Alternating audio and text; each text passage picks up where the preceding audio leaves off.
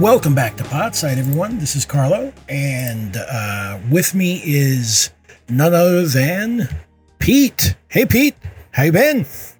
Uh, getting through it. Uh, you know, I've, I've I've got a, a big dog right now demanding to get a walk, which is hilarious because he got one half an hour ago. But you know, that's how these things go. Well, he's he's trying to train you, Pete. Yeah, it's true. We we are conditioning one another. So, uh, and today we're going to be talking about the 1986 cult classic uh, Highlander, uh, the the first one, Yes. not not the second one, nor the one after that, or the other two after that, or the TV show, uh, or the anime. It's the one with a quote that I have memorized. Can I rattle it off? Go for it, man. It also left a man's decapitated body lying on the floor next to his own severed head. A head which at this time has no name. I know his name. Yes, yes, indeed. Uh, which is, uh, uh, it's funny because we're probably going to get into it later, but um, that is the one that got drilled into my head because I bought the uh, Queen album, uh, A Kind of Magic, which is also a quote that happens at least three times that I can remember in this film. It's a kind of magic.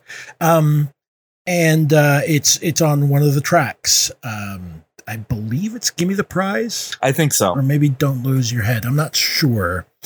But we can get into that later because I, I know that you have an entire story about uh, Queen and how they, uh, they, they they they made this album. Yes.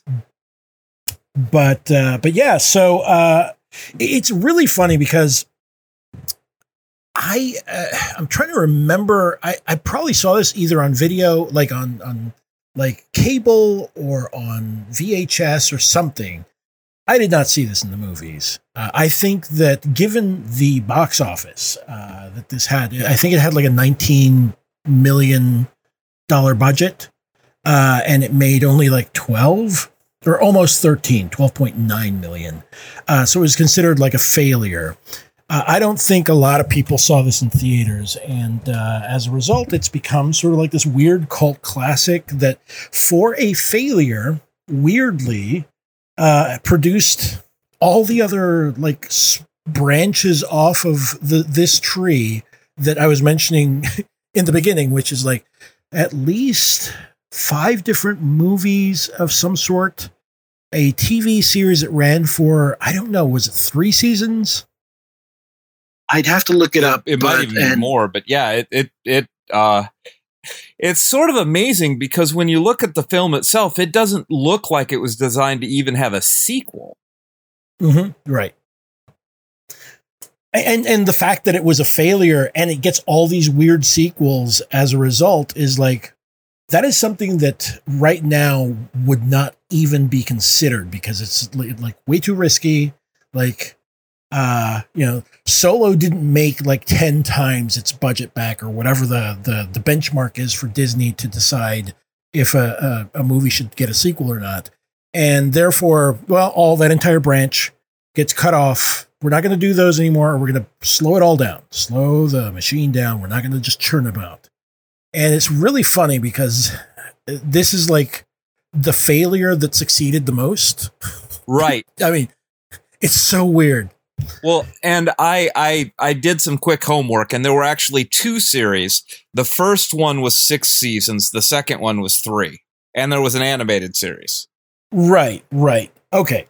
Wow. So it it ran for a while. I, I mean, I, I know of the series. I caught like some some particular like maybe a scene or two, or maybe even a full episode here or there, and I just didn't.